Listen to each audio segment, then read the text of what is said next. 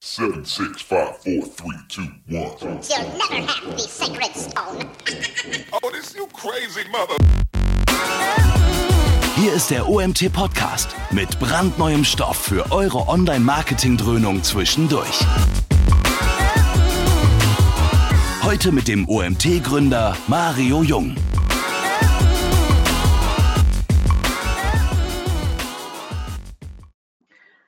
Alle zusammen, herzlich willkommen zu unserem OMT-Seminar heute. Heute geht es um Google Shopping für Online-Shops. Wir haben den Bernie heute da. Vielen Dank, dass du hier bist und das Webinar mit uns hältst und uns super Tipps hoffentlich an die Hand gibst. Ähm, für uns gibt es ein paar Optimierungsmöglichkeiten, die bei Google Shopping groß geschrieben sind, ähm, Verbesserungshebel, ähm, für den eigenen Shop, die wir nutzen können. Und ähm, alles weitere wird der Bernie uns gleich näher bringen.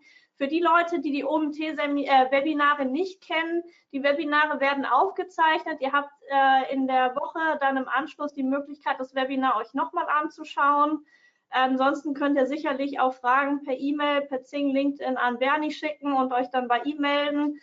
Ähm, zusätzlich gibt es eine Fragerunde. Ihr könnt eure Fragen während des Webinars in die Fragensequenz oder in den Chat schreiben. Ich werde die am Ende alle sammeln und wir werden die dann zusammen durchgehen und haben dann nochmal eine kleine Question-and-Answer-Runde mit Bernie am Ende. Dann äh, würde ich auch schon das äh, Mikrofon an den Bernie übergeben. Ich schalte die Kamera und das Mikrofon aus und wünsche allen viel Spaß. Cool, ganz herzlichen Dank. Dann lege ich auch direkt los. Google Shopping 2020, das sind die wichtigsten Optimierungshebel, beziehungsweise die, die bei uns gut klappen und äh, ja, wo wir enorme Steigerungen in den Accounts sehen, die wir da äh, in der Hinsicht betreuen. Ähm, wer bin ich? Mein Name ist Bernie. Ich bin mittlerweile seit über 13 Jahren im Online-Marketing tätig.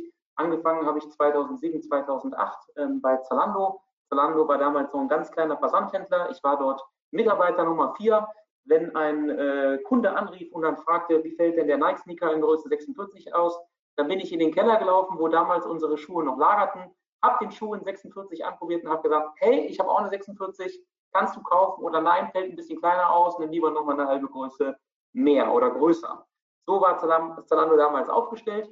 Ich hatte damals das große Glück, gemeinsam mit äh, sehr erfahrenen Leuten von Rocket Internet äh, verschiedene Marketingkanäle mit aufbauen zu dürfen bei Zalando, war also in einer sehr frühen Phase dabei und habe das Unternehmen verlassen, als wir knapp 1000 Leute groß waren und gerade die Expansion in die Niederlande anstand. Also war eine sehr, sehr spannende, sehr dynamische Zeit, die mich äh, äh nachhaltig doch geprägt hat in meinem Verständnis von Online-Marketing und äh, in der Art und Weise, wie man an solche Themen und Fragestellungen rangeht.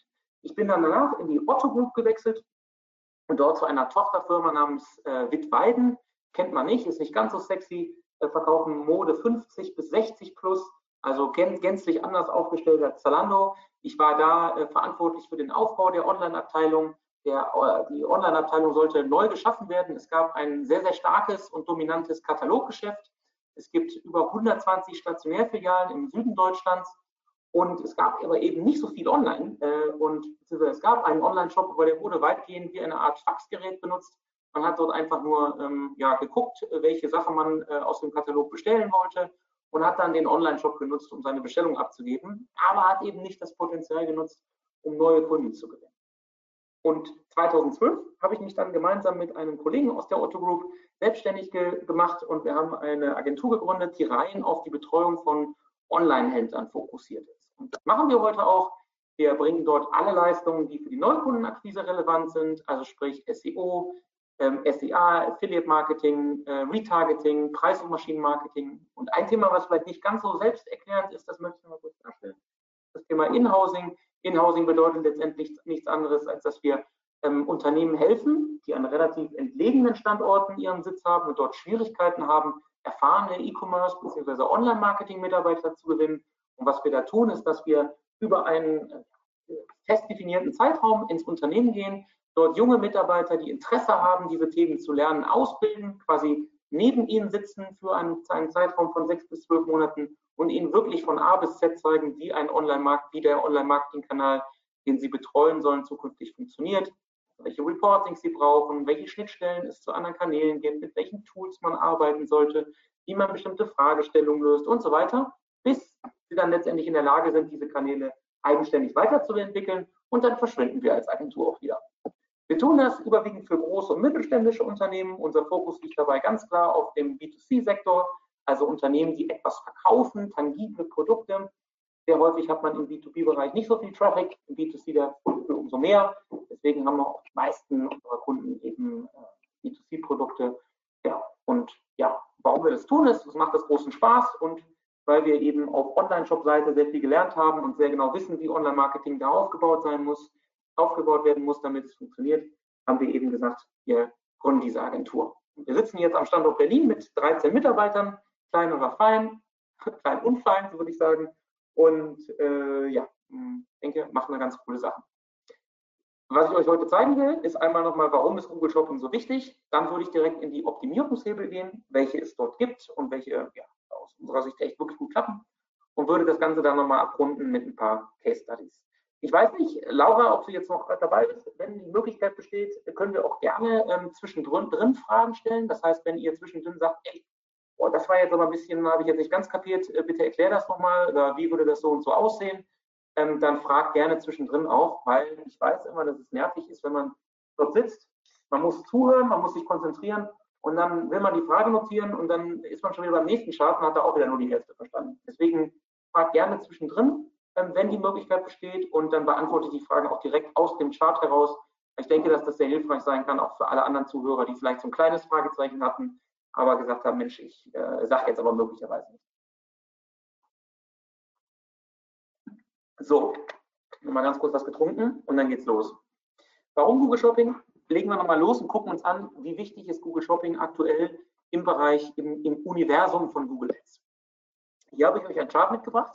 Das zeigt die, äh, ähm, ja, die Spendings year over year von Händlern in den USA ähm, im Vergleich zum Quartal des Vorjahres. Das heißt, hier sehen wir quasi, die blaue Linie stellt Google Shopping dar und die orange die Text-Ads, wie sich die Ausgaben der Händler in diesem, äh, in diesem Quartal verändert haben im Vergleich zum Vorjahr. Also, kurze Interpretationshilfe. Q1 2018 hatten wir im äh, Google Text Ads Bereich ein ganz, ganz kleines Wachstum im einstelligen Bereich. Google Shopping hingegen lag bei knapp 40 Prozent Wachstum. Das heißt, wir sehen A, das Wachstum von Google Shopping im Google Ads Universum ist deutlich größer als im Bereich Text Ads. Und wir sehen in Q3 das erste Mal ein wirklich ein, ja, ein Rückgang ähm, des, der, der, der Text Ads Spendings. Das heißt, Händler geben weniger aus als noch im Vorjahr. Das heißt, Budgets werden umgeschiftet innerhalb von Google weg von Text-Ads hin zu Google Shopping. Jetzt könnte man ja sagen, ja klar, äh, tolle Momentaufnahme.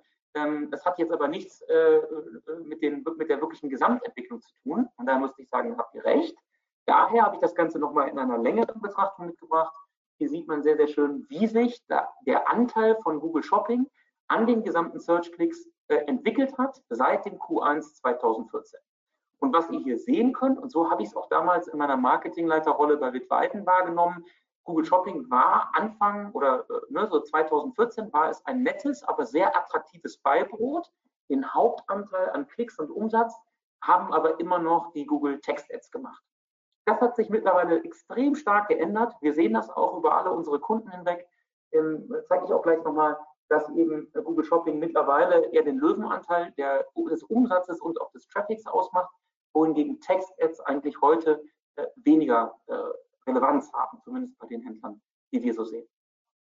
Genau, man sieht hier zwei Linien. Einmal die Overall-Linie, das heißt, wie, welcher, welchen Anteil hat Google Shopping am Gesamtspending bei Google oder an den Gesamtklicks. Dazu zählen dann auch, wenn man jetzt Gesamt sieht, würde man sagen, da zählt auch YouTube mit rein oder Google Display Netzwerk oder andere Google-Kanäle wie das App Store Marketing etc. Wenn man sich aber nur die hellblaue Linie anguckt, das heißt, das ist der sogenannte Non-Brand-Bereich, wo wir nicht im Branding-Spending äh, äh sind, dann ist Google Shopping eben noch größer, dann sind wir schon bei 89 Prozent. Das heißt, neun von zehn Klicks werden im Non-Brand-Bereich über Google Shopping äh, erzielt, beziehungsweise äh, ja genau, gehen dahin im US-Retail. Kann man ja sagen, ja okay, ähm, ist, das, ist die, das, das eine sind die USA, das andere ist Europa und Deutschland. Aber wir sehen eben in Deutschland eine super ähnliche Entwicklung bei den Händlern, die wir betreuen. Um das nochmal so ein bisschen darzustellen, habe ich mir das angeguckt, einfach mal für verschiedene Shops. Jetzt keine ganz brandaktuelle Auswertung mehr, aber sie stammt von äh, Ende letzten Jahres.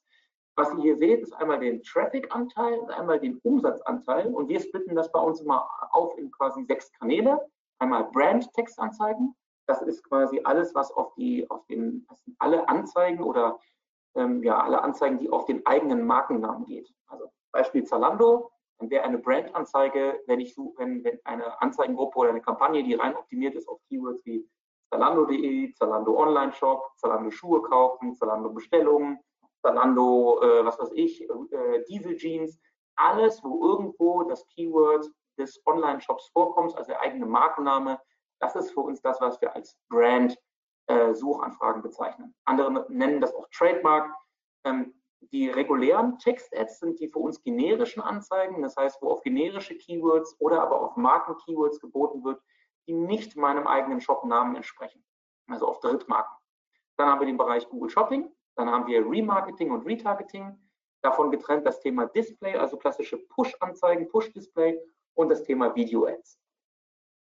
Was ihr sehr, sehr schön seht, sind diese verschiedenen, dass diese verschiedenen Shops sowohl einen sehr, sehr hohen Anteil an Shopping, Moment, ich mache mal meinen Zeiger sowohl einen sehr, sehr hohen Share an den Klicks haben im Google Shopping Bereich, als auch hier am Umsatz. Also es ist wirklich sehr, sehr deutlich zu sehen, dass ähm, der äh, Shopping-Bereich deutlich größer ist als der Text-Ads, der generische Text-Ads-Bereich. Einzige Ausnahme hier dieser Shop C, das wird euch sofort auffallen. Hier sehen wir, dass Google Shopping zwar einen sehr, sehr hohen Anteil an den Klicks hat, aber einen recht geringen an den Gesamt, am Gesamtumsatz, an den Gesamtsales. Woran liegt das? Es liegt einfach daran, dass das ein Shop ist, der einen sehr, sehr starken Katalog hat und dass hier 85 Prozent des Umsatzes nach wie vor über die Brand kommt. Das heißt, es sind Leute, die kriegen den Katalog in den Briefkasten geschickt suchen dann bei Google nach dem Namen des, des Händlers. Ne, das tun sie hier. Darüber kommen dann nicht sehr viele Klicks, aber die Leute, die darüber kommen, die konvertieren halt mit unglaublich hohen äh, Conversion Rates und kaufen dann natürlich auch sehr viel und machen dementsprechend dann einen großen Anteil des Gesamtumsatzes aus. Genau. Ähm, spannend ist auch nochmal zu sehen, welche Bedeutung haben denn SEO und SEA allgemein am, on, am Umsatz in Online-Shops? Ich fand das super wichtig, weil ich weiß nicht, wie es euch geht. bei mir ist es so, wenn ich bei LinkedIn oder bei Xing ähm, schaue in meinen Livestream, dann sehe ich dort ständig irgendwelche Social Media Geschichten und ständig irgendwas, was man machen sollte. TikTok dies, Facebook da, Xing und LinkedIn hier. Ständig irgendwelche Sachen, die man da verkaufen sollte und oder die man da machen, die man unbedingt machen sollte, die ja einen Umsatzbooster darstellen. Also habe ich mir mal angeguckt, äh, Online-Shops in der Größenordnung äh, 50 bis 500 Millionen Euro Jahresumsatz, also reiner Online-Umsatz. Und habe einfach mal geschaut, welchen Anteil macht denn Social Media eigentlich hier an den Gesamtbestellungen dieser Shops aus? Waren jetzt fünf Stück, das ist sicherlich keine statistisch relevante Größe, aber es sollte, ich wollte einfach mal einen, Punkt, irgendwie so einen Ansatzpunkt haben, um, zu, um für mich greifen zu können, wie wichtig sind denn Social Ads tatsächlich?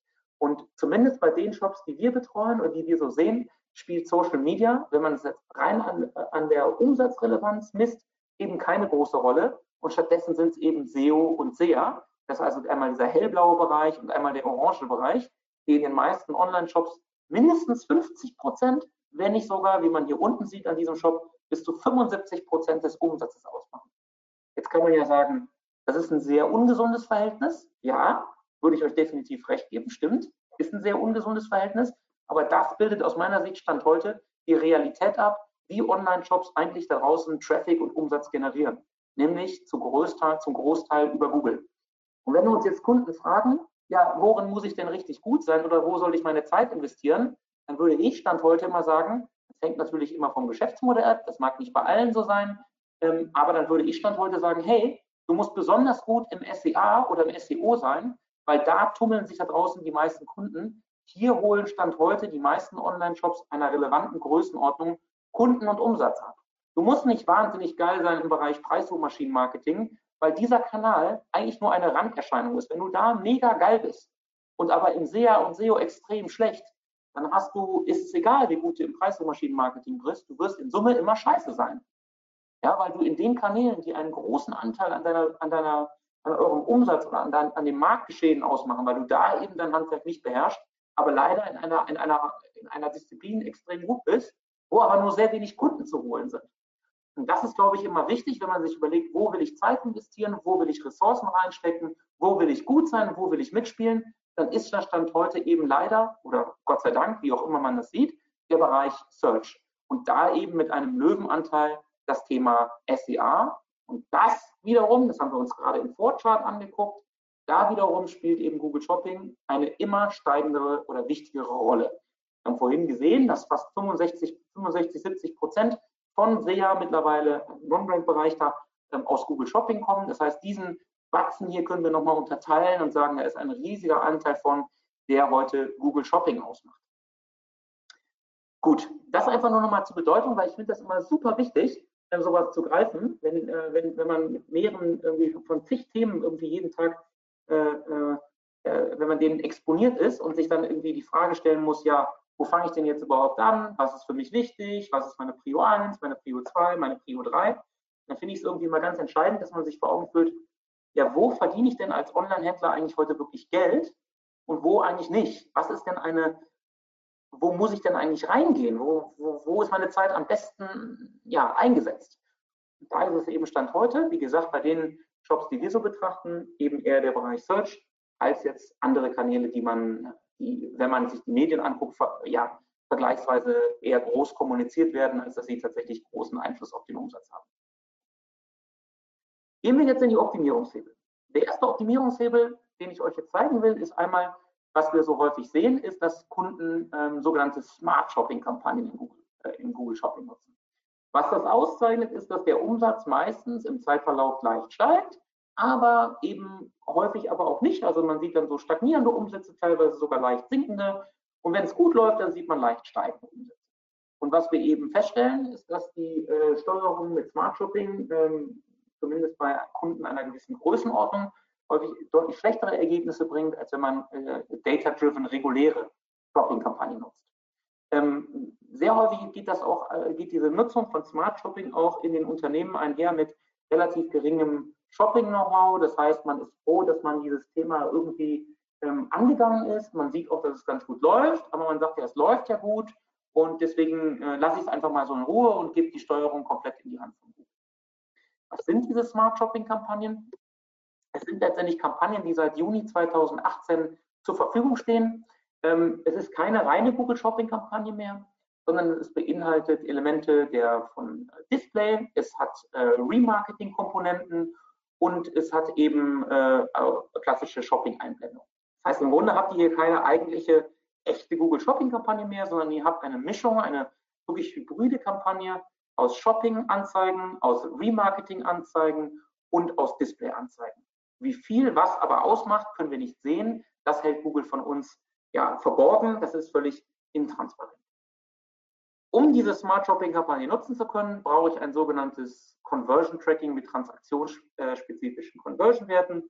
Das heißt, ich muss übergeben, wie hoch der Warenkorbwert ist, der da eingekauft wird, damit Google entsprechend dann auf einen sogenannten Target ROAS, also auf eine Zielkur oder auf einen ROI steuern kann, den ich selber als Händler festlege. Um das machen zu können, müssen in den letzten 30 Tagen mindestens 20 Conversions auf der vorherigen normalen Shopping-Kampagne gelaufen sein. Das ist einfach deswegen wichtig oder das ist die mindestens die Mindestdatenmengen, die Google braucht, um sich eine Steuerung dieser Kampagne zuzutrauen. Genau. Wir testen sowas natürlich auch mal ganz gerne ähm, bei unterschiedlichsten Kunden, um herauszufinden, wie funktioniert das Ganze, wie tickt das Ganze und was bringt es. Und hier habe ich euch mal einen Chart mitgebracht, das haben wir von äh, damals bei Snipes, beim Versandhändler Snipes erhoben in den Niederlanden. Und was haben wir hier gemacht? Wir haben eine ähm, Shopping-Kampagne ähm, umgestellt, also eine normale Shopping-Kampagne umgestellt. Hier oben seht ihr die Klickrate und hier unten die Kosten-Umsatz-Relation, auch abgekürzt KUR. Das ist das Verhältnis der Kosten äh, zum erzielten Umsatz. Und was man hier sehr, sehr schön sieht, wir haben diese Kampagne quasi umgestellt und als erstes bricht die CTA komplett ein. Warum? Google muss sich jetzt erstmal kalibrieren, muss jetzt erstmal verstehen, welche Produkte laufen denn gut, welche Produkte erzielen nur Klicks, aber möglicherweise keinen Umsatz, welche Produkte muss ich pushen, damit ich auf, meine, auf meine, den Umsatz komme, den ich brauche und den Target ROAS so einhalten kann, der mir vorgegeben wurde. Und hier seht ihr, das pendelt auch sehr, sehr stark. Also die Klicks gehen runter oder die Klickrate geht runter und gleichzeitig geht die Kosten-Umsatz-Relation hoch. Das heißt, es wird extrem viel teurer, per Smart Shopping zu werben. Und das Ganze justiert sich dann so langsam nach oben. Die Klickrate wird immer besser und die Kur wird langsam wieder, pendelt sich wieder ein auf dem Normalwert, wo ich eigentlich auch vorher war. Das heißt, ich sehe, ich brauche hier so ne, 32, 52, knapp 20 Tage, also sprich drei Wochen, bis Google mein Performance-Ziel einhalten kann und bis, bis Google überhaupt so die perfekte Aussteuerung aus der eigenen Sicht findet, um ja die Kampagnen aus dem Zielwert zu steuern, den ich will. Jetzt bringt das, zeigt das auch direkt schon äh, kurzfristig die, also einen, zumindest einen prominenten Nachteil dieser Kampagnenform an.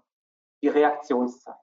Wenn ihr Sortimente habt, die schnell, sich schnell drehen oder wenn ihr äh, Artikel verkauft, die einer starken Saisonalität unterliegen, dann ist Smart Shopping mit extremen Risiken bzw. immer mit Umsatzverlusten verbunden. Warum? Weil Google bei der Steuerung, bei der Aussteuerung der eigenen Gebote immer sehr lang, äh, immer sehr in die, in die Vergangenheit schaut und gar nicht antizipieren kann, dass jetzt möglicherweise gerade eine Aktion wie Black Friday oder ein Weihnachtsgeschäft stattfindet. Das heißt, wenn es gut läuft, wenn es gut läuft und ihr aufdrehen wollt, erkennt Google das relativ spät. Das heißt, es läuft weiter unter Potenzial. Andersrum ist es, wenn eine Kampagnenaktion beendet ist, also wenn jetzt so ein Black Friday oder so ein Weihnachtsgeschäft oder ein Ostersale plötzlich endet, dann basiert die Steuerung eigentlich immer noch aus den guten Werten vor dieser Zeit und es erkennt erst sehr spät, im Moment mal, meine Performance geht jetzt gerade in den Keller, ich sollte jetzt meine CPCs wieder senken, weil die Aktion entsprechend vorbei ist. Das heißt, diese langsame Reaktion, dieses langsame Anpassen an Gegebenheiten ist ein ganz klarer Nachteil, den man mit Smart Shopping Kampagnen hat. Man kann eben nicht sehr spontan reagieren, weil Google immer nach einer Anpassung des Zielrohrs oder nach einer, nach einer Veränderung der Zielstellung immer relativ lange braucht, um diese neue ja, Marschroute quasi zu verinnerlichen und darauf basierend dann wieder neue Gebote und neue Platzierungen vorzunehmen. Ich hoffe, es ist soweit verständlich, aber ich finde, man kann es hier sehr, sehr schön erkennen. Und äh, ja, das ist eben bei vielen Advertisern der Fall, die Smart Shopping Kampagnen nutzen, dass wenn sie Anpassungen vornehmen im Zeitverlauf, Google dann immer eine ganze Weile rödeln muss, bis es wieder kapiert ist, bis es wieder verstanden ist. Also eigentlich nicht geeignet auf, äh, für Aktionen bzw. Themen, die sich schnell verändern.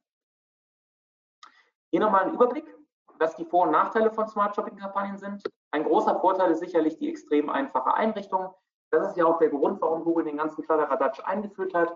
Sie möchten einfach immer mehr Advertiser an ihre Produkte ranführen, es einfacher machen für Händler, dieses Thema Ex SEA-Expertise nach Möglichkeit immer weiter minimieren, um so immer mehr Leuten Zugang zu gewähren zu Google-Produkten, die zuvor Berührungsängste hatten oder aber keine große Online-Marketing-Kompetenz im Unternehmen hatten. Damit vergrößert sich Google seinen Markt und somit entsprechend auch seine Verdienstmöglichkeiten. Der Vorteil ist auch, wenn man es als Vorteil sehen will, dass man mehrere Kanäle mit einem, quasi mit einer Kampagne abdeckt und so Zeitersparnis hat. Wie gesagt, wenn ich ein Händler bin, der sich nicht gut auskennt mit Remarketing, denn diese ganze Pixel-Implementierung alles zuwider ist und der sagt, ich will nur einen Pixel und will jetzt hier keine Zielgruppen anlegen und hin und her, dann ist äh, Smart Shopping sicherlich ganz gut, weil man damit Retargeting mit abbildet, man macht Display-Werbung, man stellt das Ganze aber auf einen klar äh, festgelegten Target ROAS ab, so dass man sagen kann, dass man einigermaßen sicher geht, dass das Ganze kostenseitig nicht völlig aus dem Ruder läuft wo man nach wie vor innerhalb gewisser Rentabilitätsvorgaben operiert. Kommen wir zu den Nachteilen. Ähm, die finde ich sind gerade bei größeren Händlern äh, ähm, oder bei Händlern, die groß werden wollen, extrem äh, stark, diese Nachteile. Zum einen ist Google äh, Shopping eben eine absolute Blackbox. Wir haben keine Kontrolle mehr darüber, wo und zu welchen Suchbegriffen wir ausgestrahlt werden. Diese Suchbegriffe werden auch nicht mehr angezeigt. Das heißt, anders als bei einer normalen Shopping-Kampagne, wo ich meinen Keyword-Report habe oder meinen Suchanfragenbericht, gibt es den für Smart Shopping Kampagnen nicht. Das heißt, ich habe überhaupt keine Ahnung, wo meine Kampagne lief, welche Keywords gut funktionieren, etc. Ich kann mir die Performance, die diese Shopping-Kampagne liefert, auch nicht segmentieren. Also ich kann jetzt nicht sagen, zeig mir doch mal, wie viel Prozent des Umsatzes kam denn jetzt tatsächlich aus dem eigentlichen Shopping-Bereich, wie viel kam über Remarketing, wie viel kam über das Display-Netzwerk. Das ist völlig unbekannt und dementsprechend auch intransparent für mich als Advertiser. Häufig ist es so, dass diese Anzeigen, die man im Display-Netzwerk sieht, auch eigentlich gar keinen richtigen Shopping-Charakter mehr haben. Ich habe euch gleich mal eine Anzeige mitgebracht, die habe ich hier eingeblendet, die seht ihr gleich am Ende dieser Liste. Da werdet ihr mir sicherlich zustimmen, dass das dann mit Shopping eigentlich nicht mehr so viel zu tun hat. Ich kann diese Daten aus dem Suchanfragenbericht oder die Shopping-Daten auch nicht mehr weiter verarbeiten. Was wir intern machen, ist, dass wir das sehr, sehr gerne auch für SEO nutzen. Das heißt, wir gucken uns die Suchanfragenberichte an und prüfen, Ähm, äh, einmal ranken wir für diese Keywords auch, die da gut funktionieren, auch schon im SEO. Ähm, gibt es Kategorieseiten, die dafür ranken sollten oder sollten wir dafür Landingpages anlegen? Wir ähm, gehen an den Einkauf ran und sagen, guck mal hier, was gerade besonders stark da draußen nachgefragt wird. Ähm, das könnten Themen sein, die, für uns, die wir ausbauen sollten von den Sortimenten her oder ne, was auch immer. Dieses Thema sehr langsame Reaktion hatte ich euch schon gezeigt. Und zu guter Letzt sehen wir eben auch sehr stark, dass ähm, Smart Shopping Kampagnen, ähm, äh, dass Google sehr, sehr stark um Zielvorgaben einzuhalten, äh, die Google Shopping Anzeigen auf die eigenen Brand Suchanfragen ausstrahlt. Das heißt, wenn ich jetzt versuche, wenn ich jetzt nach einem, nach meinem eigenen äh, Namen suche, nach meinem eigenen Händlernamen, dann sehe, dann strahlt Google nicht mehr die Brand Textanzeige aus, sondern strahlt äh, äh, Google Shopping aus. Und da diese Kunden, wie wir vorhin gesehen haben, ähm, extrem hohe Warenkörbe und sehr, sehr hohe Conversion Rates haben und trotzdem sehr günstige Klickpreise, ja, optimiert sich Google Smart Shopping durch diese hohen Brand-Traffic-Anteile teilweise auch schön. Das heißt, ich ähm, in Wirklichkeit wäre meine Kur, wenn ich mich rein auf äh, Non-Brand und äh, ja, rein auf generische Begriffe äh, mir anschauen würde, dann wäre meine Kur äh, weniger gut. Da aber Google Shopping auch ausgestrahlt wird auf Brand-Suchanfragen, äh, erscheint es attraktiver, als es wirklich, als es tatsächlich ist. Genau, was eben für uns auch super wichtig ist, dass eben auch keine Datenanalyse möglich ist.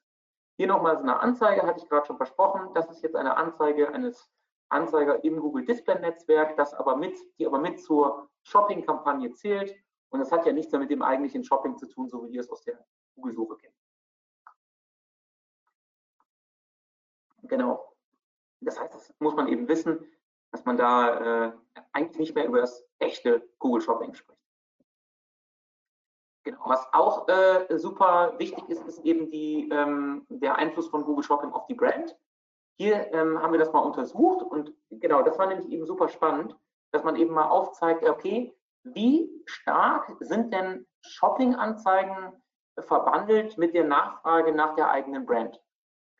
These oder was man eben sehr, sehr schön sieht, ist, bei einer normalen Shopping-Kampagne sieht man, dass bei ansteigenden Shopping-Suchanfragen beziehungsweise nach bei ansteigenden Shopping-Umsätzen äh, gleichzeitig auch immer die Brand-Kampagne mitgetriggert wird.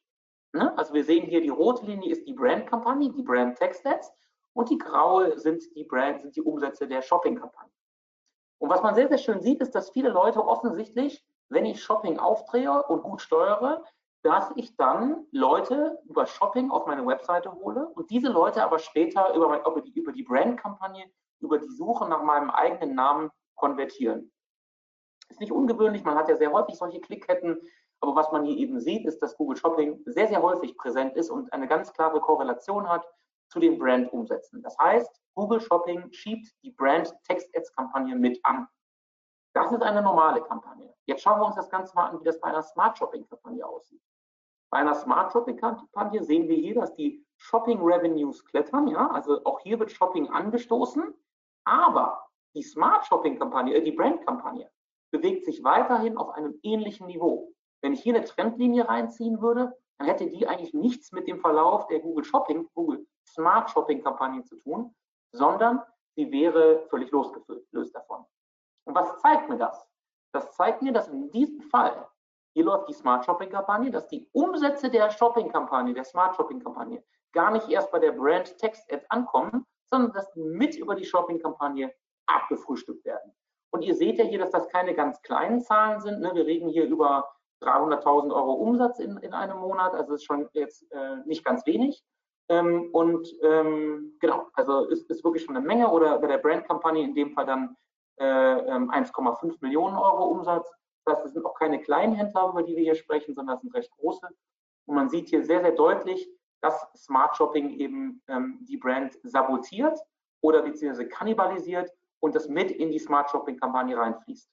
Was möchte Google damit tun? Ja, Google sagt dann, ja, wenn die Händler sehen, dass, die, äh, dass der Target ROAS erfüllt ist, dann packen sie noch mehr Kohle in diese Kampagnen rein und dementsprechend wird noch mehr bei Google ausgegeben, was aber ja, was man aber nicht sieht, ist, dass wenn man diesen Brand-Bereich trennen würde innerhalb von Google Shopping, wenn man sagen würde, Mensch, wir gucken uns jetzt mal nur die Brand-Suchanfragen an, dann hat man da wahrscheinlich eine Kosten-Umsatz-Relation von 2% oder 1%, aber im Non-Brand-Bereich irgendwie von 50%. Und in Summe komme ich dann irgendwie wieder auf meine 10% oder 15% Kur. Hier in diesem Bereich würde das hingegen sehr, sehr deutlich auffallen. Hier würde ich meine Brand-Textanzeigen natürlich separat beurteilen können, genau sagen können, wie viel bringt denn meine Shopping meine Shopping-Kampagne tatsächlich, wie interessant oder wie gut funktioniert meine Shopping-Kampagne auf Non-Brand-Suchanfragen, auf Neukunden, in der Neukundenakquise. Und das ist eben, finde ich, eine super spannende Erkenntnis, eben, dass man bei Smart Shopping sehr, sehr stark eigentlich den eigenen Brand-Traffic mit abfrühstückt und sich dementsprechend subventioniert und das deutlich attraktiver aussieht, als es tatsächlich ist. Ist das soweit verständlich? Ich weiß, es ist ein komplexes Chart und der Zusammenhang ist noch nicht ganz einfach. Ähm, ich habe dem Mario versprochen, dass ich eine tiefgehende Präsentation heute halten werde mit viel Praxisinsights. Ich hoffe, dass ich dem gerecht werden kann und habe deswegen gesagt, ich bringe euch all diese Erkenntnisse, die wir da sammeln, einfach mal mit.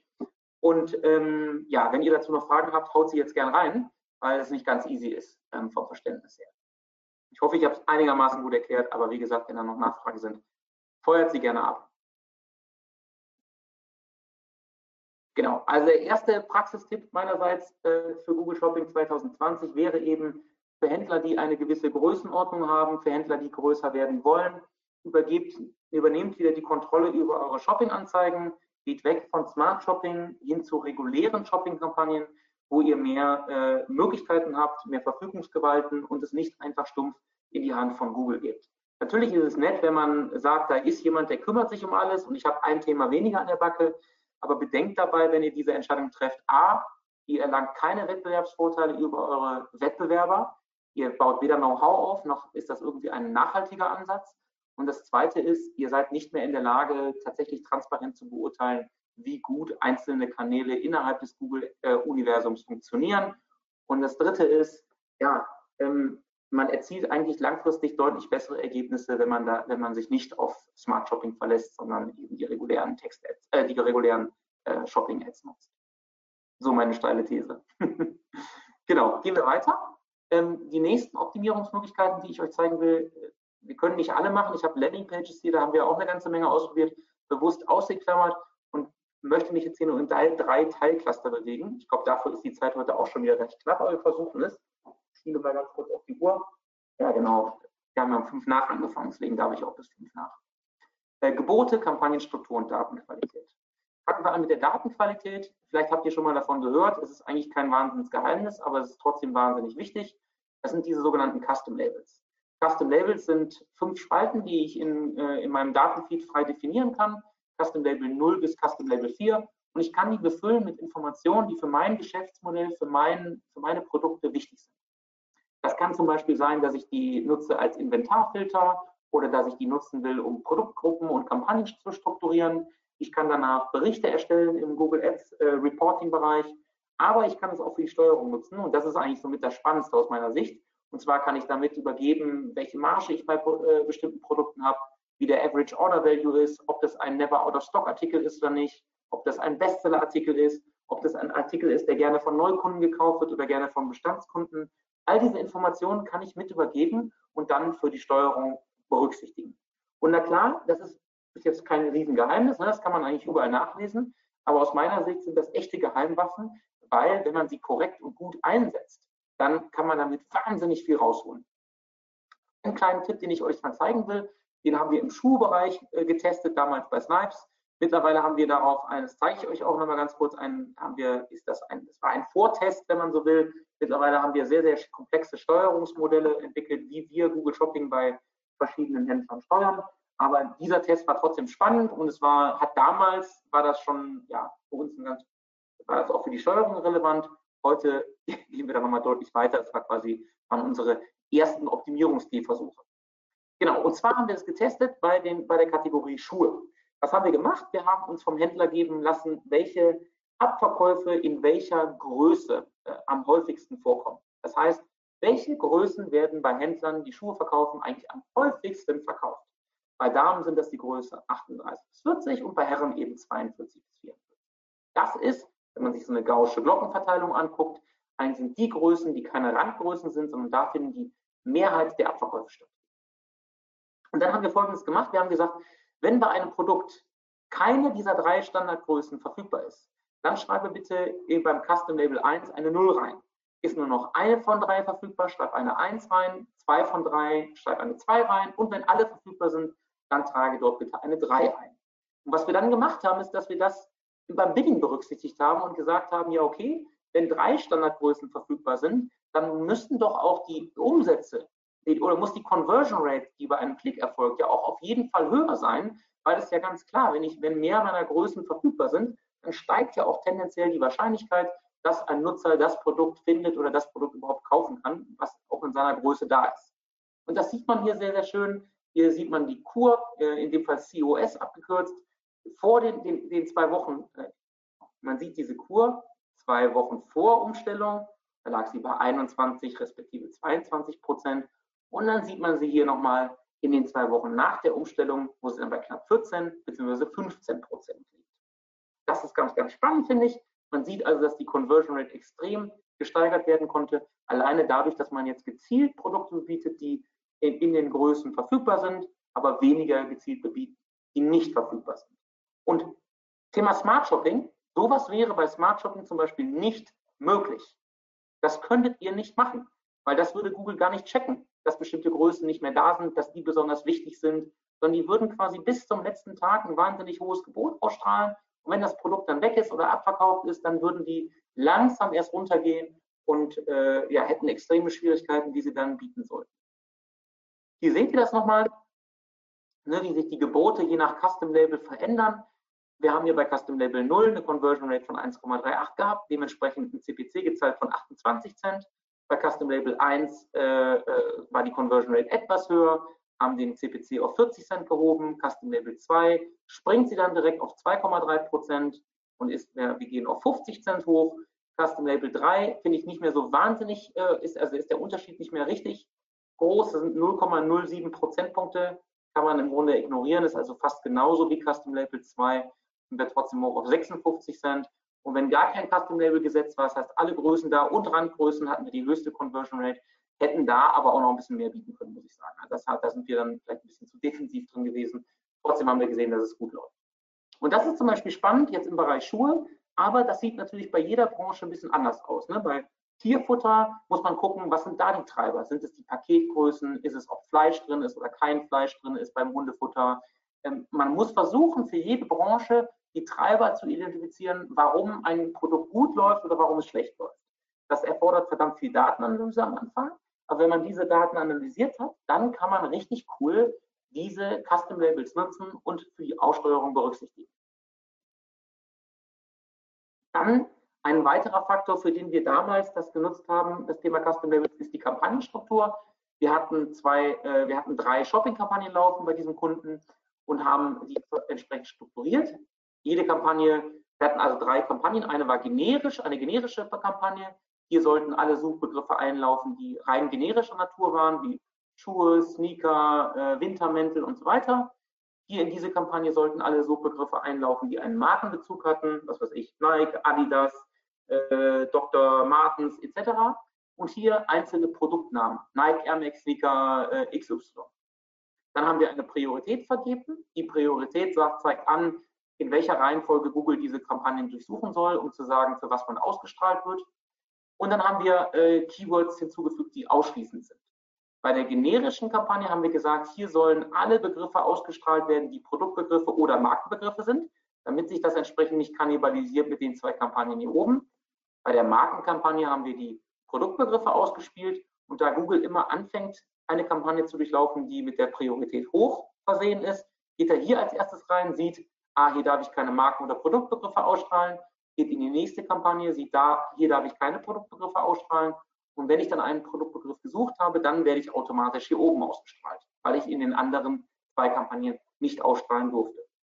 Von den Geboten haben wir es genau andersrum gemacht. Wir haben die Produkte mit sehr hohen CPCs versehen, die Kampagne mit den Marken mit hohen CPCs und die generische eher mit niedrigen und haben dann, konnten dann sicherstellen, dass wenn jemand jetzt nach Nike Air Max 90 sucht, ein Keyword, was sehr spezifisch ist und dementsprechend eine hohe Conversion Rate hat, dass Google erst die generische Kampagne durchsucht, eben feststellt, dass es da nicht ausgestrahlt werden darf. Auch in der Markenkampagne darf es nicht ausgestrahlt werden, aber dafür in der Produktkampagne, und das ist ja auch gut, weil da haben wir hohe CPCs. Jetzt hatten wir noch ein Problem und dieses Problem war natürlich in der generischen Kampagne, konnte Google ausstrahlen, was es wollte. Ne, wenn jetzt jemand nach weiße Sneaker äh, gesucht hat, dann ist Google quasi in diese Kampagne gegangen und hat nach eigenem Gutdünken entschieden, welches Produkt für diese Suchanfrage weiße Sneaker denn gezeigt werden sollte. Und das wollten wir natürlich nicht, weil wir gesagt haben, ja, wir wissen ja im Grunde, wenn jemand nach weißen Sneaker sucht, was sind denn unsere Topseller? Was sind denn die Produkte, die gut funktionieren oder ähm, die besonders attraktiv sind bei Neukunden? Und was haben wir getan? Wir haben daher ein Custom-Label äh, ähm, in dieser generischen Kampagne angelegt und haben gesagt, hier bitte nur Produkte ausstrahlen, die mit dem Custom-Label Topseller oder Never Out of Stock markiert worden sind. Also wir haben quasi gesagt, durchsuche die Kampagne wenn du das Keyword weiße Sneaker hast, durchsuche die Kampagne, gerne die, die generische Kampagne, tu das, aber dort darfst du nur Produkte, äh, zeige ich, oder da, dort zeigen wir nie nur Produkte an, die mit Never Out of Stock oder mit Topseller gekennzeichnet sind, die wir da vorher über den Inventarfilter überhaupt nur reinfließen lassen.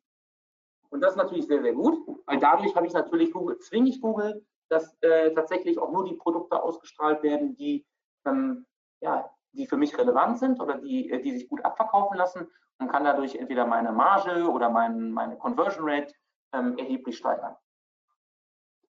Das ist eigentlich ganz geil und diese Custom Labels, ne, das sind zwei Beispiele, wie man diese Custom Labels einsetzen kann und welche Macht dahinter steht. Sehr, sehr große, wenn man sie vernünftig nutzt und sich vorher ausreichend Gedanken macht. Kommen wir jetzt zum Thema Preis- und Bitmanagement.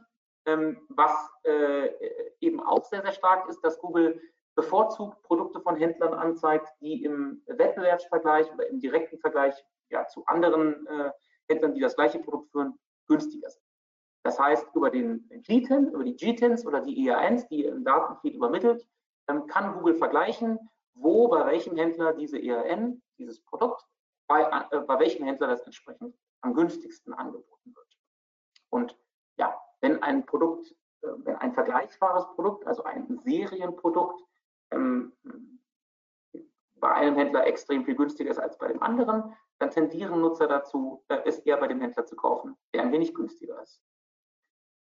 Der Produktpreis ist somit nichts anderes als eine Art Qualitätsfaktor äh, im Google Shopping Bereich. Ne? Bei den Textanzeigen haben wir immer dieses Thema, das Keyword muss zur Anzeige passen oder zur Suchanfrage, muss gut zur Landingpage passen, etc.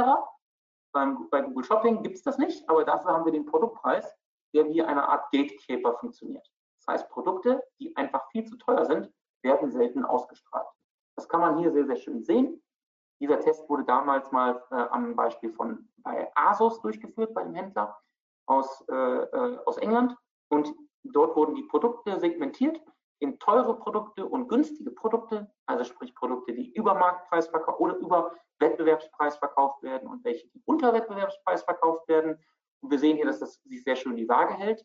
Wenn wir dann sehen, wo kommen denn eigentlich die Impressions her, also welche Produkte äh, äh ähm, strahlt Google denn überhaupt aus, dann sehen wir, dass der Unterschied massiv ist.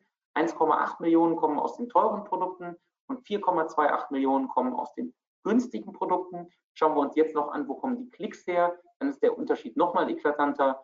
44.000 Klicks kommen aus den teuren Produkten und 103.000 Klicks kommen von den günstigen Produkten. Das zeigt ganz klar, dass Google bevorzugt Produkte ausstrahlt, die entsprechend günstiger sind. Und häufig ist das so, dass der Threshold, also diese Grenzmarke, sehr, sehr gering ist. Hier nochmal ein Beispiel, wie das sich entwickelt hat. Hier sieht man, wie hat sich der Produktpreis entwickelt. Der wurde hier angehoben von äh, 95 Euro auf 100 Euro oder 100 Pfund. Und wie verändern sich jetzt, ohne dass ich steuere oder aktiv noch irgendwas anderes tue, wie verändern sich meine Klicks für dieses Produkt, wo das passiert ist? Und da sieht man eben sehr, sehr schön, dass die Klicks, die vorher so bei 50 lagen, plötzlich runterfallen mit dieser Steigerung äh, des Produktpreises um nur 5% und sich plötzlich hier unten bei 15 Klicks äh, wieder fangen. Das heißt, mir gehen, äh, ich habe nur noch ein Drittel meines Traffics übrig, obwohl ich meinen Produktpreis nur leicht gesenkt, äh, in, in dem Fall erhöht habe. Und das ist auch ganz spannend. Wir haben das bei einem eigenen, bei einem, einem Kunden von uns validiert. Das ist ein Kunde aus dem Heimfitness-Segment, der verkauft also alles so rund um Laufbänder, Handelbänke, Kurzhanteln, also ein Zeug, also alles, was dafür notwendig ist, um zu Hause erfolgreich zu trainieren. Und hier muss ich euch mal kurz durch die Grafik führen, weil sie ist ein bisschen anders. Hier sehen wir ähm, den Produktpreisunterschied, also wie viel Prozent ne, das ist jetzt hier die Achse auf der rechten Seite, wie viel Prozent bin ich teurer als mein Wettbewerb? Und die rote Linie stellt da meinen Umsatz, meinen Conversion Value. Und ich sehe hier immer, dass wenn ich teurer bin, das ist ja auch gar nicht wahnsinnig viel, es bewegt sich hier so zwischen 2,5 und in der Spitze irgendwie 7 Prozent. Wenn ich teurer bin als meine Wettbewerber, dann liegt mein Umsatz eben auf diesem Niveau. Hier habe ich plötzlich meine Preise gesenkt, meine Produktpreise. Nur minimal, ne? wir reden hier von 0,5 bzw. 1 Prozent. Plötzlich gehen meine Umsätze ab ohne Ende. Warum? Weil ich meinen Preis nur leicht gesenkt habe und entsprechend für dieses vergleichbare Produkt dann nicht mehr mein Wettbewerber ausgestrahlt wird, sondern ich plötzlich eine sehr hohe Dominanz habe oder eine sehr hohe Präsenz habe und dementsprechend diesen Umsatz dann auch mitnehmen darf, beziehungsweise diese Optionen sehr viel, sehr viel häufiger in die Optionen komme oder in, ja, als, Gewinn, äh, als Gewinner dastehe. So, ne? Und das ist, finde ich, super spannend. Und stellt sich natürlich die Frage, wie kann man das beobachten oder wie kann man das in den Griff bekommen, gerade wenn man ein großes Sortiment hat. Auch da ist wieder der Tipp, clustert eure Daten, schaut euch eure Daten gesammelt an und guckt euch pro Cluster an, wie attraktiv sind wir da, wie gut sind wir, stehen wir da im Vergleich zum Wettbewerb, was den Preis anbelangt, weil das eben so eine Art ja, Hygienefaktor ist, der ganz, ganz wichtig ist. Und wenn man dann in dieses Cluster nochmal tiefer reingeht, dann ist es entsprechend sich dann nochmal spannend, sich die Bestseller pro Cluster anzugucken und zu gucken, wie laufen die denn? Sind die billiger oder teurer? Wo stehe ich denn da jeweils? Dann ist als nächstes das Thema Produktverfügbarkeit, auch ein sehr wichtiger Punkt. Wir stellen eben fest, dass es eine direkte Korrelation gibt zwischen dem Umsatz, den man fährt, und der Verfügbarkeit von Produkten.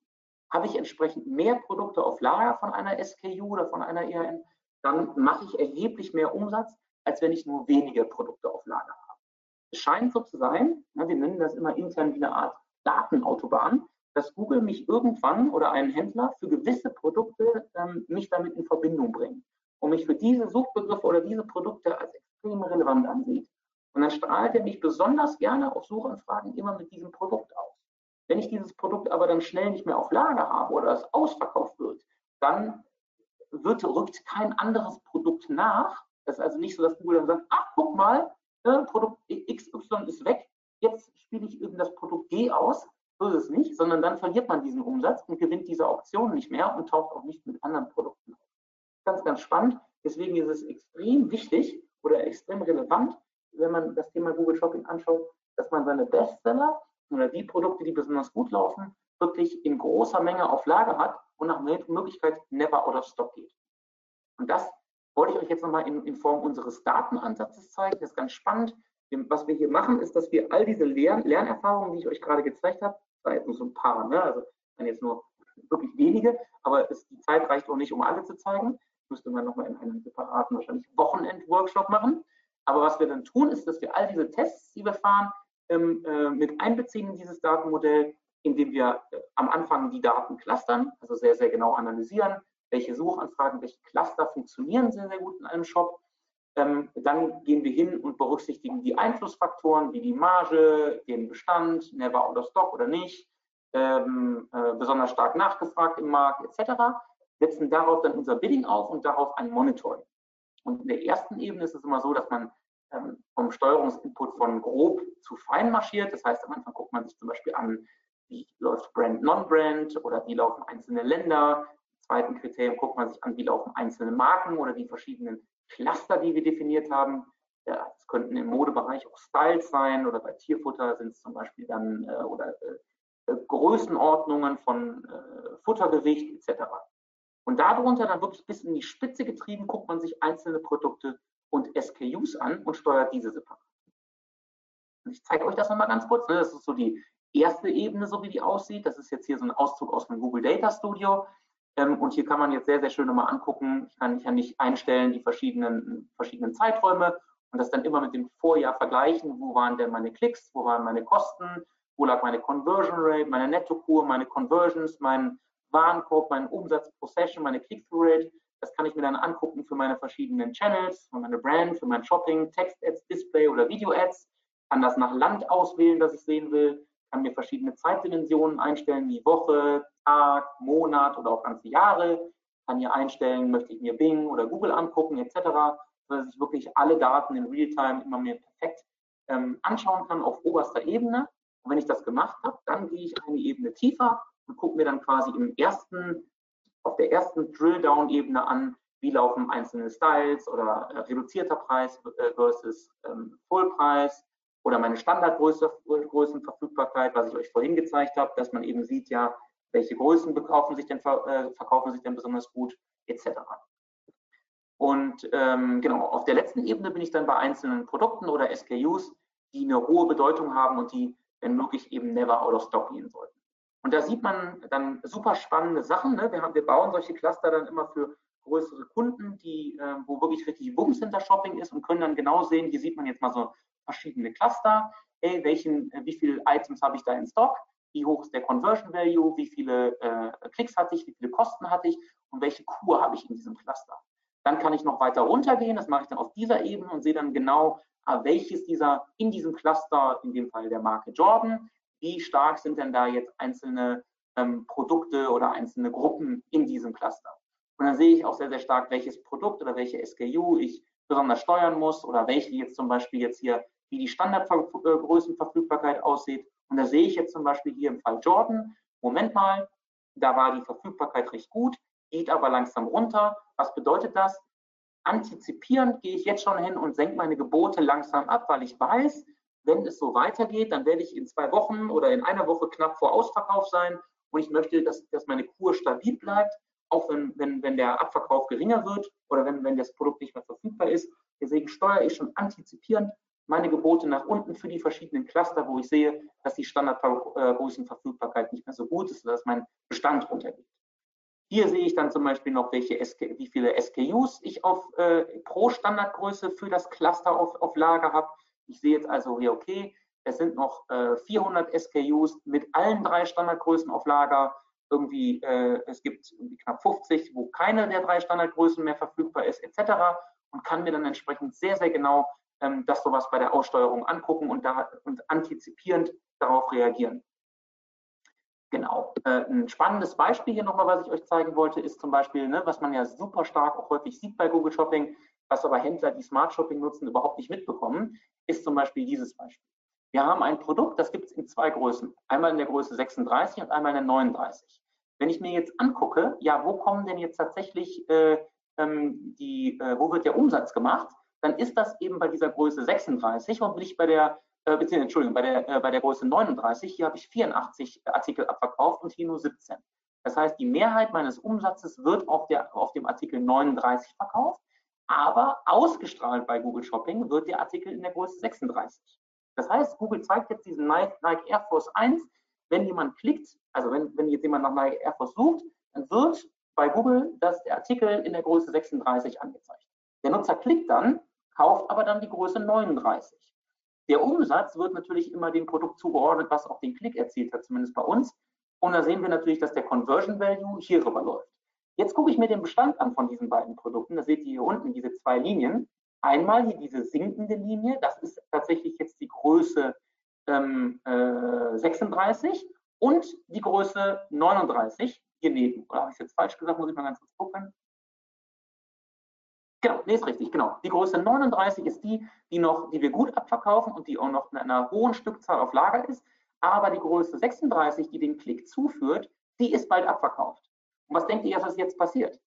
Jetzt muss ich reagieren und sagen, ja, okay, Moment mal, wenn Google diesen, diesen Schuh oder diese Größe ausstrahlt und den für besonders relevant hält in der Google-Suche, dann muss ich Stand heute auch die Größe 39 runtersteuern, auch wenn die noch gut im Bestand ist, weil ich weiß, dass dieser Traffic-Zulieferant, die Größe 39 wird sich nicht mehr verkaufen, wenn die Größe 36 weg ist, weil eben entsprechend niemand, weil die Größe 39 Stand heute nicht ausgestrahlt wird. Und sowas ist mega spannend und kann eigentlich nur, wenn man sich die Daten wirklich tiefgehend analysiert, kann man sowas berücksichtigen und darauf basierend dann seine Steuerung aufpflanzen ähm, und auch kurzfristige Bestandsveränderungen und so weiter berücksichtigen. Und das klappt mega, mega geil. Ähm, und das kann ein Smart Shopping im Leben nicht. Warum kann es ein Smart Shopping nicht? Weil es die Bestände gar nicht kennt. Es weiß nicht, dass morgen erst nur noch 20 SKUs von der Größe XY verfügbar sind oder dass 500 von der anderen Größe verfügbar sind oder dass eure Marge bei dem einen Produkt so und so viel besser ist als bei dem anderen. Die gehen einfach nur ganz stumpf wie ein Grundschüler, sagen die, ja okay, was ist dein Force, wie viel darf ich ausgeben, aber was dahinter passiert, ist dem scheißegal und werden, wissen Sie auch nicht, das ist Ihnen völlig Latte. Sie können einfach nur aussteuern, basierend auf eurem Datenfeed und den Vorgaben, die ihr gemacht habt. Es ist okay, wenn man, äh, wenn man jetzt sagt, okay, ich will einfach nur so ein bisschen Shopping machen, aber wenn man jetzt sagt, man möchte da richtig Millionen Umsätze fahren, dann ist das keine, aus meiner Sicht, keine nachhaltige und auch keine funktionierende Strategie für die Dauer. Da muss man deutlich tiefer einsteigen. Und ähm, ihr seht das ja auch hier, dass das ganz gut klappt. Hier habe ich euch nochmal abgetragen, wie verändert sich der CPC bei uns. Und wir sehen sehr, sehr schön, dass der CPC mit den Beständen korreliert. Das heißt, wenn ich mehr Bestand habe, dann biete ich auch automatisch höher. Unser, unser System tut das. Wir bieten also auch mehr, wenn wir sehen, dass mehr Bestand da ist, weil wir wissen, das verkauft sich besser. Genau, und was eben auch sehr, sehr schön ist, dass der Umsatz innerhalb der, der, der, der Zielvorgabe, innerhalb der Kur mit dem Umsatz ebenfalls korreliert. Das heißt, ich sehe sehr schön, mache ich mehr Umsatz, äh, mache ich, habe ich mehr Items in Stock, dann steigt auch parallel dazu mein Umsatz. Das heißt, diese Steuerung klappt wunderbar. Ich schaffe es, entlang meines Stocks äh, Abverkäufe zu generieren. Genau. Und das mache ich wirklich auf Einzelebene. Das ich, ich gucke mir jede SKU, die für mich wichtig ist, an und steuere basierend auf der Verfügbarkeit dieses Produkt hat. Genau. Das zu dieser Bidding-Strategie. Es ist, wie gesagt, in mehrere äh, äh, Datenpools unterteilt. Ich habe am Anfang meine Cluster-Strategien, dann habe ich meine einzelnen Produktstrategien und dann gehe ich sogar runter auf meine SKU-Strategien, fütter das alles in mein Bidding-Tool rein und gebe das dann an Google Ads weiter. Und das tagesaktuell, sodass ich immer genau sehe, wie viele Sachen habe ich noch auf Lager, welche Größen sind besonders wichtig für mich, welche Aktionen laufen gerade an, Aktionen, die der ganze Markt treibt, also sprich sowas wie Black Friday, Weihnachtsgeschäft, Ostergeschäft etc., aber auch solche Sachen wie jetzt zum Beispiel Abverkäufe, die nur speziell bei euch im Shop stattfinden. Und hier nochmal so ein Beispiel, dass das eben gut klappt. Das sieht man hier nochmal an Snipes.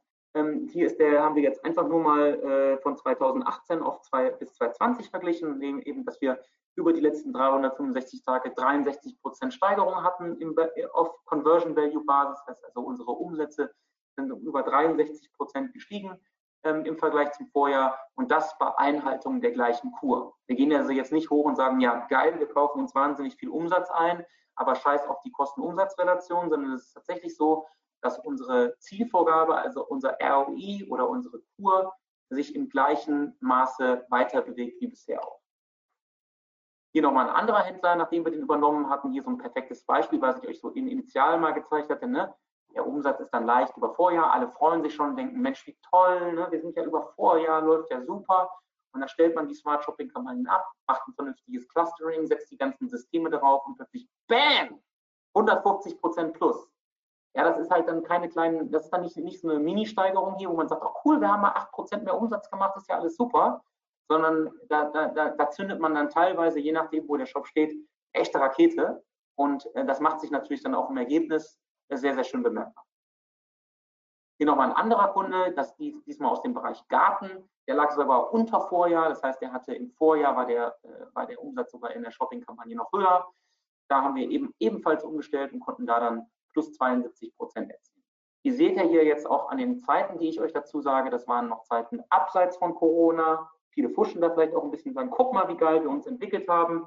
Ja, ich kenne keinen Online-Shop, der äh, in der Zeit von Corona, äh, der jetzt Sortimente verkauft hat, die nicht gesperrt waren irgendwie, ne? sondern die meisten Online-Shops, zumindest die meisten unserer Kunden, haben während der Corona-Zeit echt massive Zugewinne gehabt. Aber man sieht ja jetzt hier, dass das äh, unabhängig von Corona ist. Ich habe hier quasi aufgehört im Februar, wo das so langsam losging. Genau. Aber erst nochmal kurz vielleicht nochmal als Ergänzung. Natürlich gab es auch Online-Shops, nicht, dass jetzt Leute sagen, boah, der Bernie, der erzählt hier so einen Quark, ja. Der denkt, in der Corona-Zeit haben alle gewonnen. Nein, ist nicht so. Wir sehen teilweise bei unseren Shops, die wir betreuen, unseren Kunden echt massive Zugewinne. Wir haben auch, äh, natürlich gibt es auch Shops, die mega unter Corona gelitten haben. Ein Shop, der verkauft Fußballequipment, ja, in der Zeit, wo die Fußballplätze oder äh, größeres Gruppentreffen verboten ist oder Sport im Freien verboten äh, ist, da macht es natürlich dann, äh, äh, läuft auch der Shop nicht mehr gut, das ist ganz klar. Aber ich sag mal so, die Masse der Online-Shops haben äh, doch massive Veränderungen hin von offline zu online gesehen während der Corona. Genau, zusammenfassend dann für euch nochmal. Ich gucke mal, wie ich jetzt in der Zeit liege. Ja, perfekt, Punktlandung, aber ich äh, habe auch jetzt sehr schnell erzählt. genau, also zusammenfassend, Google Shopping ist für den Onlinehandel ein wahnsinnig wichtiger Trafficbringer. Ich würde sagen, ein unverzichtbarer Trafficbringer, der in Zukunft sogar noch weiter steigen dürfte von der Bedeutung. Warum ist klar? Leute klicken eigentlich lieber auf Produktbilder, als dass sie auf Textanzeigen klicken, wo sie nicht wissen, was sich dahinter verbirgt. Ähm, die Optimierungshebel liegen ganz klar in einer vernünftigen Kampagnenstruktur, sinnvollem Bitmanagement, wettbewerbsfähigen Produktpreisen als überhaupt mal Voraussetzung dafür, dass ich überhaupt gezeigt werden kann. Und dann mit meinen Produkt, guten Produktdaten und ja, Nutzung der Custom Labels und dann natürlich das Allerwichtigste, datenbasierte, effektive Steuerung, ähm, die man darauf aufsetzt und aufpflanscht, äh, die dann quasi äh, mein, äh, ja, erkennt nach Beständen, nach gewissen Mustern meiner Datencluster, wo muss ich hochbieten, wo gehe ich runter, welche Produkte sind besonders wichtig, welche sind weniger wichtig, welche laufen aus, welche äh, ja, sind im Bestand steigend oder gewinnen an Relevanz. Und das kann man tatsächlich nur machen, wenn man sich von Smart Shopping-Kampagne irgendwann verabschiedet und sagt, wir nehmen das in die eigenen Hände und wir gucken uns das sehr, sehr genau an. Und für Leute, die gerne datenbasiert arbeiten und die gerne mit Zahlen arbeiten, denen macht das unglaublich viel Spaß. Hier ist eine ganze Menge Technik im Hintergrund, die da läuft. Da braucht man, ich sag mal, muss man sich eine, eine Infrastruktur für aufbauen, damit es funktioniert. Aber wenn man das hat, dann mag ich behaupten, dass das ein Wettbewerbsvorteil ist, der so leicht nicht kopierbar ist, weil er A direkt auf euer Geschäftsmodell abgestimmt ist, B eure, äh, ja, eure äh, kaufmännischen Zahlen vor Augen hat und C, weil so kein Google, kein Smart Shopping jemals steuern könnte und dementsprechend natürlich auch viel zielgerichteter ist als das, was eure Wettbewerber machen, die nur Smart Shopping nutzen. Damit möchte ich mich ganz herzlich bei euch bedanken. Würde mich freuen, wenn ihr mich jetzt im Nachgang irgendwie bei Xing oder LinkedIn hinzufügt, äh, dass man in Kontakt bleiben kann. Schreibt immer noch mal kurz dazu, dass ihr mich aus Mario oder von, vom OMT-Webinar kennt, denn Anfragen von Leuten, die ich gar nicht kenne äh, äh, und die mir was verkaufen wollen, die lehne ich meistens ab. Und äh, genau, würde mich also freuen, wenn ihr in Kontakt bleibt. Und wenn ihr noch Fragen habt, feuert sie gerne ab, entweder per Xing, per E-Mail oder per LinkedIn oder jetzt gerne auch direkt im Anschluss an den Vortrag. Genau, wir haben auch ein paar Fragen bekommen. Erstmal danke dir, super spannendes Webinar, auch für mich als Facebookler ähm, natürlich immer interessant auch zu wissen, was die Kollegen alle so machen. Vor allem der Einfluss von Shopping auf die, die Branding-Kampagnen fand ich super spannend. Ähm, da werde ich auch gleich mit meiner Kollegin drüber diskutieren, mal gucken, ob die das schon alles so auf dem Schirm hat. okay. ähm, wir, gehen auch direkt in die Fragen rein, da sind einige reingekommen. Und zwar haben wir als erste Frage, ähm, wenn der Preis gleich dem Qualitätsfaktor ist. Das müsste doch auf den Grundpreis, wenn verfügbar, verglichen werden, oder? Ich habe das jetzt einfach, also das ist, das habe ich euch so übersetzt. Also das steht, also das sagt Google nicht. Google sagt nicht, der Produktpreis ist gleich Qualitätsfaktor. Das sage ich, weil ich eben feststelle oder weil wir eben sehr, sehr stark sehen oder auch in den Daten erkennen können, Produkte, die teurer sind als beim Wettbewerb, verhindern eine, eine massive Ausstrahlung oder pushen mein Produkt künstlich nach unten. Ähm, und dementsprechend kann ich dann kann ich dann auch mit höheren Geboten nicht wahnsinnig viel erreichen, weil Google eben weiß, Moment mal, dieses Produkt wird bevorzugt bei Händlern angeklickt, die günstiger sind als du. Das ist mir jetzt also im Grunde egal, ob du einen höheren CPC zahlst.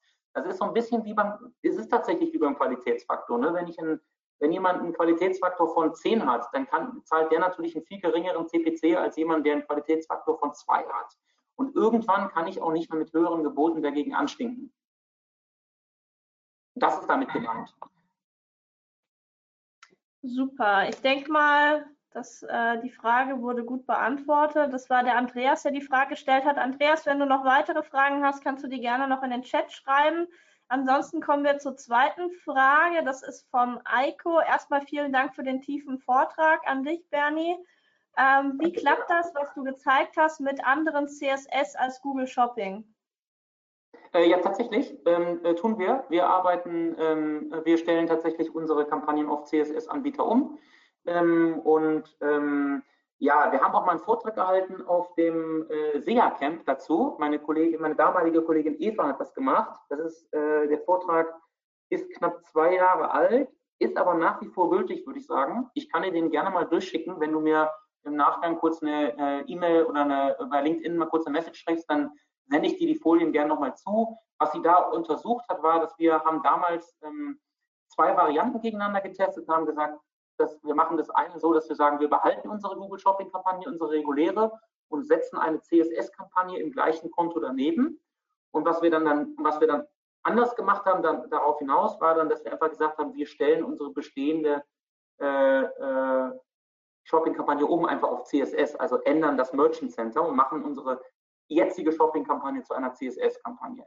Um es kurz zu machen, wir haben bessere Erfahrungen damit gesammelt, eine existierende Shopping-Kampagne mit ihrer bestehenden Historie zu einer CSS-Kampagne umzuwandeln, anstatt zwei Kampagnen zu fahren. Einmal Shopping regulär und einmal CSS. Warum ist das so? Wir sind da zu dem Schluss gekommen, dass es so ist, dass die alte Kampagne natürlich einen erheblich besseren Qualitätsfaktor hat, eine viel, viel bessere Historie und dementsprechend waren wir da, haben, meinen wir, dass es so ist, dass äh, diese Kampagne dann auch eine bessere Performance liefert als die neue CSS-Kampagne. Zudem stellen wir eben fest, dass die Hauptkeywords, wo der Traffic rüberkommt, dass der bei CSS und bei Google Shopping zumindest aus unserer Sicht sehr, sehr ähnlich ist und dass ich dementsprechend eigentlich nicht wirklich was hinzugewinne, sondern aus unserer Sicht eher verliere, wenn ich zwei Kampagnen habe. Was hat, warum sehen wir das so? Wenn eine normale Shopping-Kampagne quasi dann gesplittet wird in eine CSS-Kampagne, weil der Traffic sich dann aufteilt, man holt ja nicht viel mehr Traffic, sondern meistens holt man sehr, sehr ähnliche, sehr, sehr ähnlichen Traffic. Vielleicht ein bisschen mehr, aber nicht wahnsinnig viel mehr. Ähm, dass dann quasi auf der normalen Google Shopping-Kampagne plötzlich viel weniger Daten auflaufen. Und auf der CSS-Kampagne natürlich auch.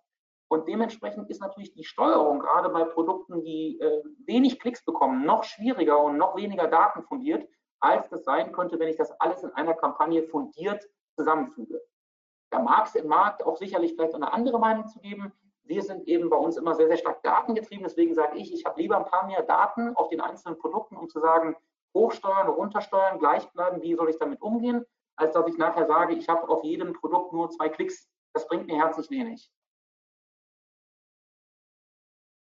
Ich hoffe, Super. einigermaßen verstanden. Ich denke aber gerne den Chart nochmal durch. Ausführliche Antwort. Wie gesagt, wenn noch Fragen im Nachgang da sind, könnt ihr euch gerne bei Bernie melden.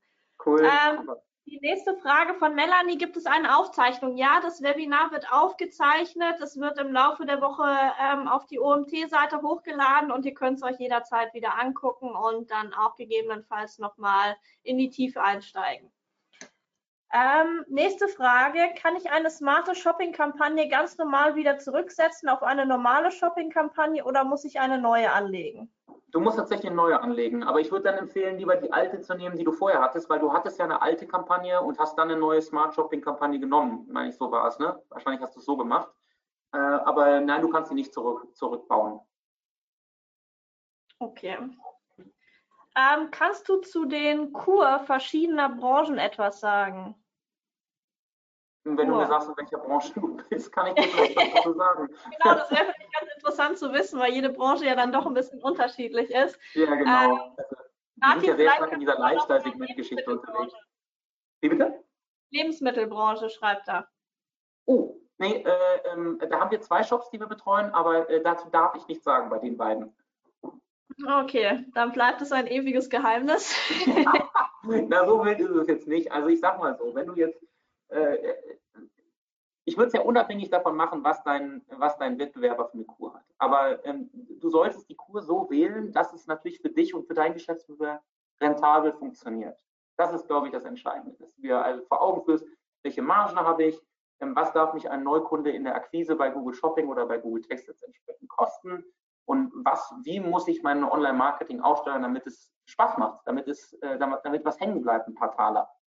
Und ähm, äh, jetzt ist es natürlich total schwierig zu sagen, wie viel sollte das denn genau sein? Ich würde halt sagen, es hängt ganz klar ab, welche Marge hat euer Einkauf. Verkauft ihr Eigenmarken oder verkauft ihr Fremdmarken? Bei Fremdmarken, wenn du jetzt zum Beispiel Kochtöpfe verkaufst von WMF, dann hast du natürlich eine viel geringere Marge, als wenn du irgendeine eine, eine Eigenmarke hast, die du selber produzierst. Das ist von so vielen Faktoren abhängig. Ähm, das ist also ganz schwer zu sagen. Ich, würde wenn, wenn wenn ihr von der Geschäftsführung aus die Luft habt, eine höhere Kur euch erlauben zu können, dann würde ich versuchen, wirklich auch diese Kur auszuschöpfen, solange es Sinn macht ich rentable Kunden zu dieser Kur holen kann. Das ist sehr generalistisch. Wenn du das tiefer gehen, äh, diskutieren willst, dann äh, ping mich gerne an. Sehr gut, das wird er bestimmt machen. Ähm, dann haben wir eine letzte Frage und zwar wäre es zu empfehlen, für ein Startup zwei Kampagnen zu haben, beziehungsweise ein mit Smart Shopping und eins ein, zwei, den man einen Monat bevor ein Event wie Black Friday, Valentinstag, Ostern und so weiter? Nein, wäre nicht. Ich sage dir folgendes, warum. Wenn du eine normale Smart Shopping Kampagne hast und eine Shopping Kampagne, dann, dann zieht Google die Smart Shopping Kampagne immer vor. Immer. Das heißt, deine normale Kampagne wird immer weiter nach unten laufen, die wird immer kleiner werden, immer unbedeutender und die Smart Shopping Kampagne wird wachsen.